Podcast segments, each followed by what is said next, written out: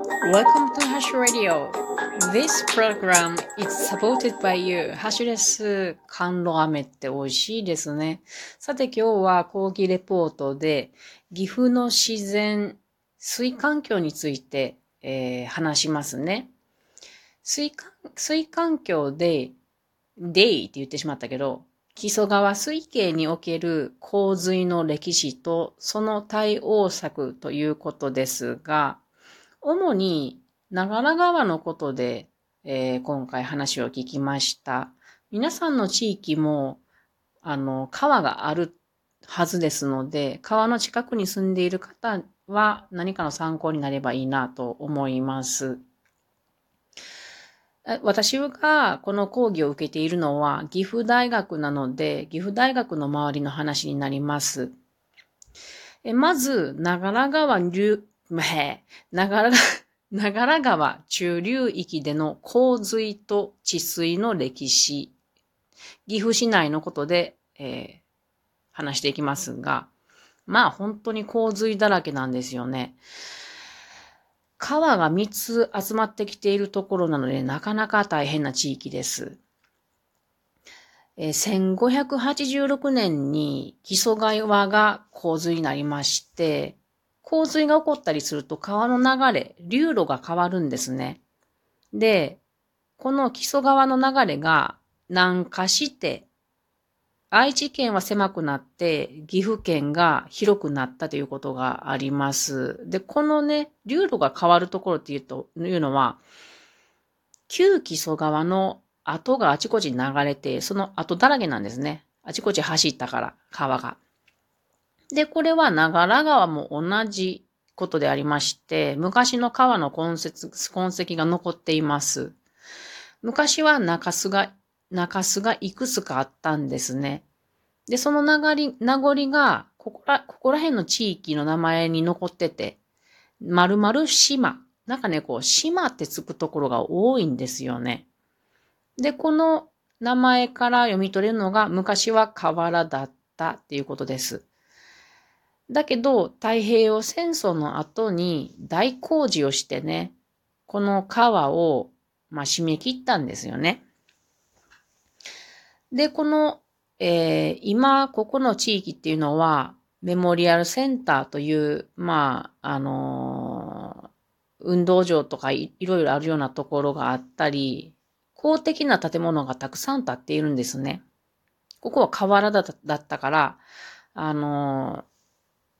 いきなり大きな建物を建てやすかったんですね。学校もたくさんあります。で、現在も地下水っていうのは、このき、えっ、ー、と、長良川から西の方へ、西の方へ、まあ、いじら川っていうのがあるんですけど、そっちの方へ流れているんですね。で、この長良川は、あのー、こうやって堤防でこう締め切ったんですけれども、そうすると水量が多くなったそうなんですね。なので、その時に右岸堤防。右岸っていうのは川の上流から見て右側の、えー、岸ですね。右岸の堤防を引き手って言ってちょっと下げたんですね。で、これによって、あのー、この下げた部分っ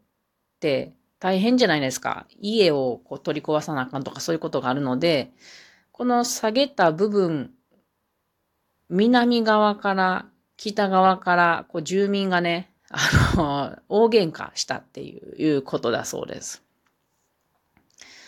で、えー、次1959年に伊勢湾台風ですねで。この頃から3年間連続で台風3回などでね、計4回の水害が起こっているそうで、このことによっていろんな治水対策がなされたと。で、さらに1976年ですね、アンパチ水害という大きな水害があって、これはまあ、あの、9月8日から9月13日という間に、えー、積算雨量が1250ミリっていうかなり大きな雨が降ったそうです。さて、今度は岐阜大の周辺を見ていくとですね、岐阜大っていうのは、あの、比較的、んなんだろうね。ちょっとよくわかりませんけど、いつできたのか忘れましたけれども、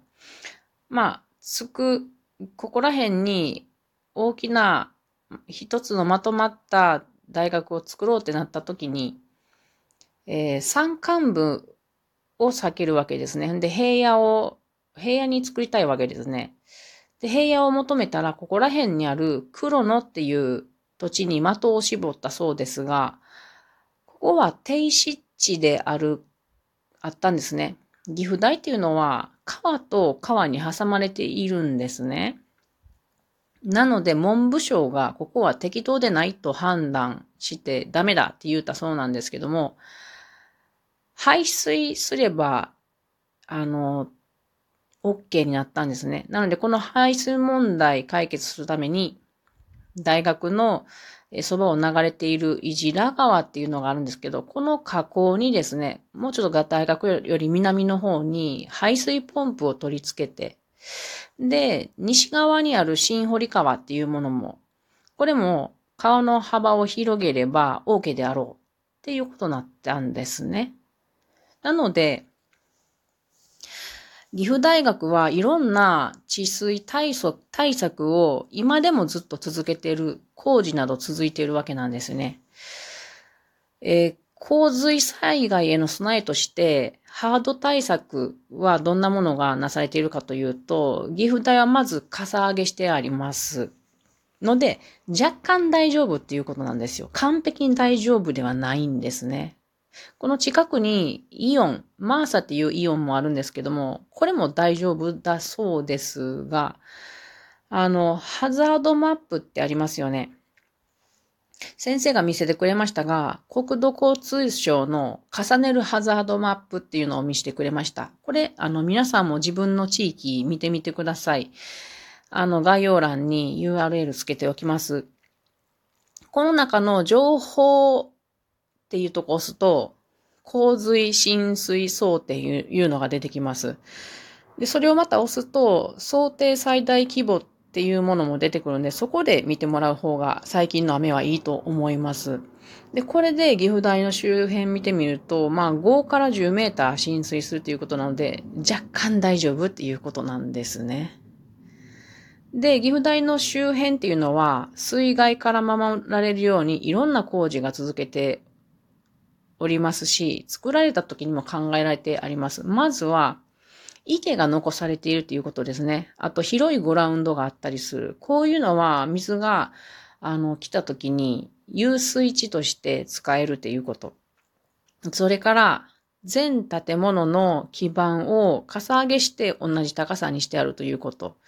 それから、あの、ポンプが付けられる前はですね、1階っていうのは水に浸かる想定がされてあったので、事務室とかはもう2階に作ってあるんですね。それから他にも高圧電源っていうのは普通は地下を通すものなんだそうですけども、先生が見せてくれたけれども、岐阜大に関しては天井を通っているんですね。これすべて水対策なんですね。で、今話したのはハード対対策ですけども、次にソフト対策ですね。これは、あの、皆さん、私とか皆さんにも、あの、大事なことなんで、覚えてもらえたらなと思うんですけども、あの、警戒レベルってよく出ますよね。警戒レベル3だ、4だ、5だって出ますよね。3は高齢者の人は避難4は危険な場所から全員避難。で、5はもう動いてはダメってやつですけど、皆さん、避難っていつしたらいいと思いますか？これね、あの、もうレベル3で準備 OK にしておかないといけないんですね。どのように水が、その、まあ、あの、川の水系のモニタリングっていうのを